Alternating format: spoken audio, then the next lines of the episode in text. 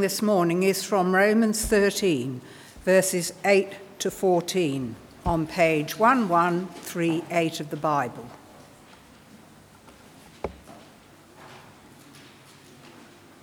Romans 13, commencing at verse 8.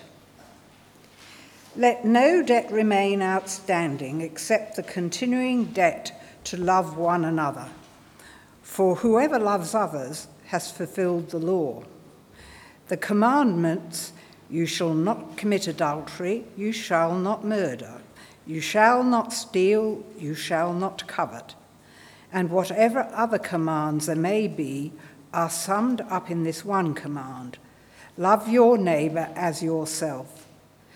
Love does no harm to a neighbour, therefore, love is the fulfilment of the law. And do this understanding the present time. The hour has already come for you to wake up from your slumber, because our salvation is nearer now than when we first believed. The night is nearly over, the day is almost here. So put aside the deeds of darkness and put on the armour of light. Let us behave decently, as in the daytime, not in carousing and drunkenness not in sexual immorality and debauchery, not in dissension and jealousy. Rather, clothe yourselves with the Lord Jesus Christ and do not think about how to gratify the desires of the flesh. Thanks be to God. Merry Christmas. Uh, keep that passage open. I think maybe those are on. Keep that passage open and we'll have a look at it. Let me pray. Uh, Lord, I just ask that you would speak to us this morning. I thank you for this opportunity to gather as your church. Uh, inspire us for what it means uh, to live for you today. In Jesus' name we pray. Amen. I've always loved uh, being a part of something bigger than myself. Uh, as a kid, I played soccer and I loved being a part of a team. Uh, as I got older, I joined a rock band and I loved making music with my friends and thinking we were all cool together. Uh, as I got even older and worked in cafes, I just loved being a part of a team, doing a job together. Maybe you have had that feeling in your workplace. Um, but I just loved being a part of a brand, a bigger story than me, something going on that was bigger than myself. I loved that. And I suspect that's true for most of us. Um, I know that because it's one of the reasons we all watch the cricket. Because we, we're there for Australia, you know? We're there for Australia, aren't we? 141 more runs today? Come on. We're there for Australia. Um, but I think this is one of the reasons, because I love being a part of things bigger than myself, this is one of the reasons I have what I uh, like to call post Christmas depression every year. It's because Christmas seems to hold out this enormous hope, this big story, this big narrative for our whole world. And yet, come the 26th of December, uh, the only impact it's had on my life is that I've gained a few kilos that I need to lose, uh, and my bank account's a little bit less than what it was prior to Christmas. Christmas holds out this massive story peace on earth, goodwill to men. The story of God with us, the hope of a new world the arrival of this long expected forever king. Uh, and yet the day just comes and goes. And by New Year's Eve, maybe even by now, the busyness of life has already caught up with you and Christmas is forgotten about. I don't think the issue, though, is with Christmas. I happen to believe, and I'm sure there's people in the room who do as well, that the promises of Christmas are true, they're real. Uh, the, the big story of Christmas is true and it's happening. But I think the problem's somewhere inside me. I don't let myself get wrapped up in Christmas. I don't let Christmas and the story of Christmas become the overriding narrative of my life. See, we let Christmas play a small part in the story of our big lives when really the big story of uh, when really our lives should play their small part in the big story of Christmas. We let Christmas play a small part in the big story of our lives when really our lives should play their small part in the big story of Christmas. I want something bigger to live for. And I think Christmas holds the answer. In the definitive uh, Christmas film Love Actually, the ineffable Hugh Grant um, stars in it. And Daisy has some exciting news for her mother in the movie. And Karen, her mother, says to Daisy, So what's the big news? And Daisy says, very excitedly, and I won't be an excited 11 year old girl right now, uh, she says, We've been given our parts in the Christmas play, and I'm the lobster. Karen says, The lobster? Yeah, in the nativity play. Yeah, first lobster. There was more than one lobster present at the birth of Jesus? Duh. I want to help you find your part to play in the story of Christmas. And the way we're going to do that this morning is by looking at this passage in Romans that Angela read out to us. Uh, because the passage talks about what our role to play is, what our part to play is. It talks about why you need to play a part in the big narrative of Christmas, the story of Christmas. And it talks about how to play your part as well. So, firstly, what your part to play is. The story of Christmas is a love story. The story of Christmas is a love story, not a soppy romantic love story, but a strong, committed love story of love for the unlovable. And so, since you're a part of this, the greatest love story ever told, your part to play in that story is to love as well. The defining characteristic of the Christian, someone who's a part of the Christmas story, is to love. And Paul defines what love looks like uh, in this passage. He says three things about love. The first is love is unending. Love is unending. He says we are to have love for one another that is unending. We're never to stop loving others. In verse 8, Paul says it's like we've got a debt for one another, and that debt is impossible to pay off. But you've got to just keep loving one another. That means you're never done loving someone. It's a recipe for disaster in a friendship or in a relationship when one party says or thinks, I've done all the loving I need to. There's nothing more for me to give in the way of love in this relationship. I'll wait until I'm indebted again, until I love. That relationship won't go well because that is not love. Love is unending. And the Christmas story is a story of unending love uh, because God gave us Jesus, uh, not just as a one off, but Jesus is our forever King. It means we will have him for eternity. That's a love that keeps on going. Secondly, uh, Paul defines love as unimprovable. There's no higher moral code or there's no better compass for life. There's no higher standard, no higher calling than to love. Love is unimprovable. To love, that is an unimprovable moral code. I remember um, a friend of mine's dad once saying to me, I must have been 16 or 17 at the time, he said, if, if, if everybody just was a nice person to one another, the world would be a better place. And I remember thinking, oh, that's kind of half true. There's something right about that, but it doesn't go far enough for me.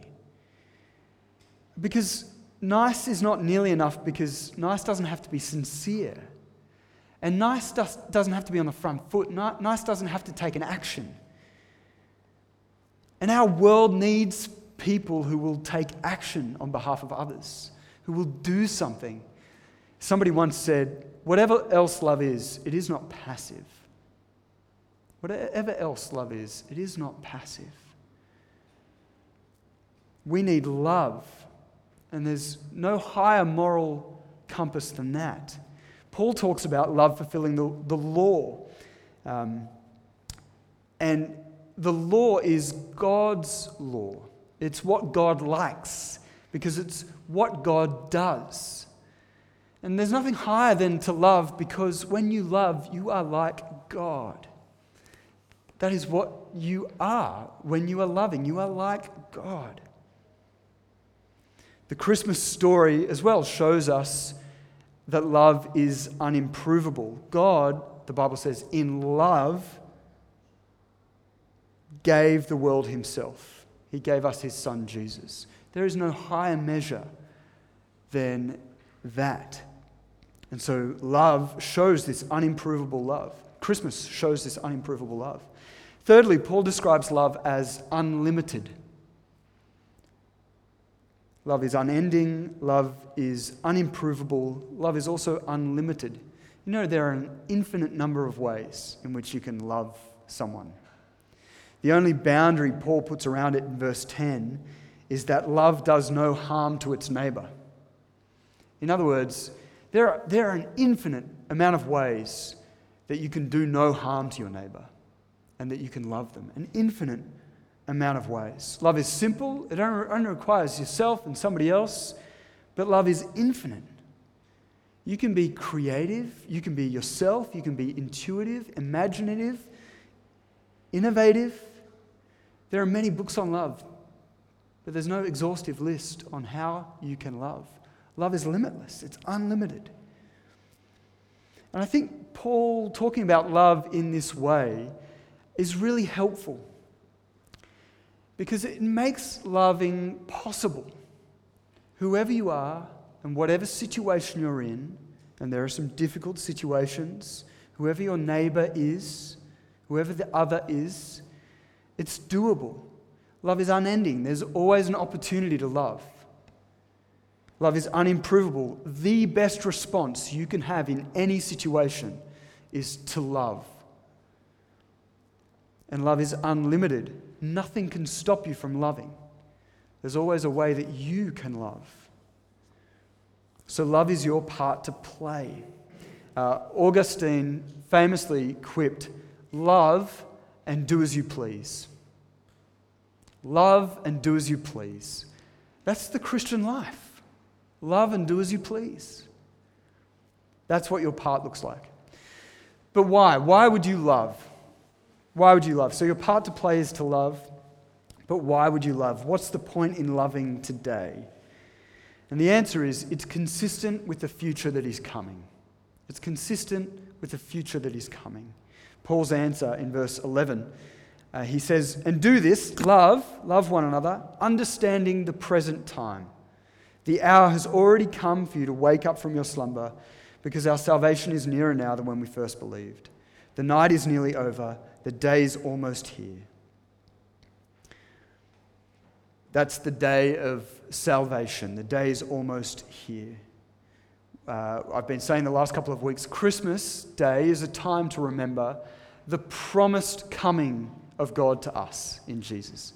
But it's also a time that we remember that Jesus said he would come again, that he promised to come again. That's the day that Paul's talking about here. And that day is coming. That's the, the narrative that our world is on. That's the, where history is headed. There is one day when Jesus will return and he will renew our world at that time. And if you trust that that day is coming, if you believe that that day is coming, then you act as if it's coming as well.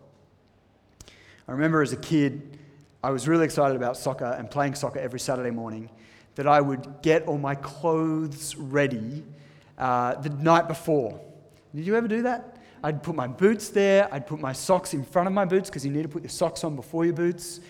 And then I'd have my shorts there and my shirt there, and it'd all be laid out, and I'd go to bed early. And then before even dawn, I'd get up, I'd put the socks on, I'd put the boots on, I'd put my shorts on, I'd put my shirt on. I got some of the order wrong there, I'm sure. But I was, I was ready for that day to come because I was so excited about it. I was living in expectation that soccer was coming. Uh, but this is a little bit more serious than soccer. Paul says it's the day of our salvation. I want you to imagine for a moment that you are a lost explorer. You're in a desert and you've been lost for a week or more. Things are getting serious. You're trapped in a ravine and you can't get out. The way that you've taken to get there has been treacherous and dangerous, and you're injured.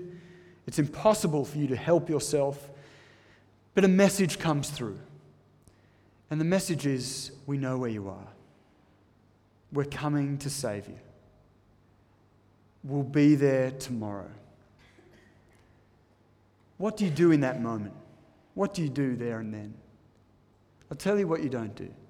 You don't turn around and go back down a path that nearly killed you. You wait where you are. And you don't get distracted, you stay focused.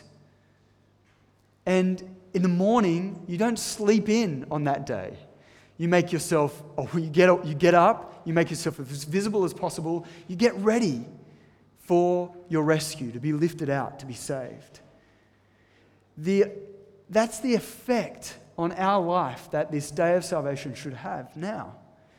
We should be living as if it's coming up and ready and about. I want you to listen to the, the Message Bible's paraphrase of these few verses. It says, But make sure that you don't get so absorbed and exhausted in taking care of all your day to day obligations that you lose track of time and doze off, oblivious to God. The night is about over, the dawn is about to break. Be up and awake to what God is doing. God is putting the finishing touches on the salvation work He began when we first believed. We can't afford to waste a minute. Must not squander these precious daylight hours in frivolity and indulgence, in sleeping around and dissipation, in bickering and grabbing everything in sight. Get out of bed, get dressed. Don't loiter and linger, waiting until the very last minute. Why do we play a part now? It's because it's consistent with the day that's coming. Thirdly, how do we play this part? What do we actually do? How do we love like God and how do we live like the days at hand? Well, Paul uses a phrase twice in these, uh, from verse 11 to 14. He says, put on. And the first time he says, put on armor. Put on the armor of light. The second time he says, put on Christ. The first is armor. Put on armor. Armor, um, it's a foreign term to us, I think, but it reminds us that since we're currently living in the nighttime, yet we're living as children of the light, there's going to be a fight. Since we're living in the night and we're children of light, there's going to be a fight. This is going to be hard. The clothing that you're going to need is military issue.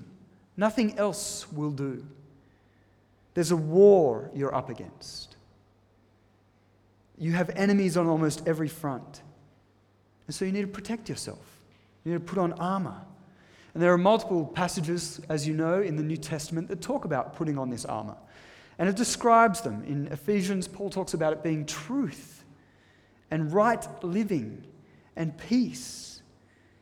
Second Peter, I love how he puts it. He says, Make every effort to add to your faith goodness, and to goodness, knowledge, and to knowledge, self control, and to self control, perseverance. And in Colossians, Paul writes, Clothe yourself with compassion, with kindness, with humility, with gentleness and patience. This is the clothing. This is how you do love. The armor of God are godly characteristics that you can put on each and every day in order to play your part. I want you to think about uh, this for a moment in terms of finding some new clothes for yourself. Um, every year, I do this once a year with my wife. We go to Perth, and I've got a week or two to buy some new clothes. This is one of my favorite shirts that I bought maybe two years ago in Perth together. Um, and what do you do when you go to buy new clothes? The first thing you do is you figure out what things doesn't my wardrobe have? What things do I need? In this case, it was a new work shirt. It was a shirt for work. Um, and asking some friends, a spouse will do it for free, asking some friends someone you trust, what you need to add to your wardrobe is a good idea. And the question might go something like this What godly traits do I need more of in my life? Or can I do better in in my life? What godly traits do I need? What do I need in my wardrobe? Like I said, a spouse will do it for free. So will a trusted friend. If you ask them, you'll be surprised how ready they are with an answer. By the way, if somebody asks you what godly traits they need to add to their wardrobe, the first thing you do is honor their humility. That's the first thing you do. The second thing you might do, apart from thinking about what your wardrobe needs next, is to try it on, to go to a shop and try it on. Try on patience, try on kindness, try on forgiveness. Maybe you've never tried it before. Just try it on, see how it goes, see how it fits. And start small. You know, it's, it's hard to forgive, really hard people to forgive. But there might be a situation, just a small thing, where you think, I don't really need to forgive that person, but I might. It might seem silly, but I'll try it. I'll try it on small. You can't run a marathon before you've done 20 kilometers. You can't do 20 before you've done 10 and 5 and 1. So just start small, maybe in small areas of your life.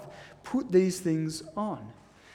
And the last thing you would do is you would, when you're trying on new clothes, is you tell your friends about it. You'd say, hey, I, I tried these clothes on. Uh, I tried out this store. And the benefit of doing that is that your friends might think, they might be inspired to try the same clothes on as well. They might be inspired to put the same brand on themselves. And that would be a really helpful thing if more of us tried out compassion and patience and kindness and self control. So that's the first one. Paul says, put on the armor of God. The second thing he says to put on is the Lord Jesus Christ. He says to put on a person, to put on Jesus. Some really, uh, a really helpful counseling technique when trying to help someone um, change their behavior is to ask them, who, who do you want to be? What kind of person do you want to be? Imagine that person. And what are they like? You know, what are their values? And then you think about the particular situation where you want to change your behavior and you go, how would the person that you want to be, how would they act in that moment? The person you see yourself being, how, how would they act in that moment? And you think about it, you talk about it, you weigh up the pros and the cons, and then slowly over time, you put that person into practice and you become that person. That's kind of what Paul is saying here by saying, put on Christ. He's saying, this is who you want to become, and so start acting like it. Just last week, I was talking to um, some old, older friends of mine, and they were telling me about my grandfather. My grandfather passed away when I was four or five, uh, five or six years old. I didn't really know him, um, but they were telling me a few things about him. He liked gardening. That's about all, I think. Um, and it doesn't really run in the family. But they also mentioned some of his personality or his character traits. They said, you know, he was one of the patient men we ever knew. He was kind and caring and compassionate. Um, and as I was there listening, I was like, yeah, I want to be like that. I don't, I don't want to be him, but I, I want to be like that. It's, it's interesting to me that, that Paul, in other places in the Bible, he says, follow your leaders. Or he says, Follow me, Paul, as I follow Christ. But in this place, he says, Put on Jesus. And I think he says that because he wants to remind us that our part to play is nothing less than being Jesus in our world today. Our part to play is nothing less than being Jesus in our world today. That's what it means to be a part of something bigger than yourself the love that we can share in, this unending, unlimited, unimprovable love, that's bigger than you or me. The day that is coming for our world, the day of salvation, that's bigger than me or you. Putting on Jesus, being Jesus to our world today, that's big. This is the biggest story. Christmas is the biggest story for our world. And you know what? You're invited to play a part in it even today. So, why don't I pray that God would help us to do that? Let's pray. Heavenly Father, help us to play our part. Help us to join the Christmas story by putting on Christ.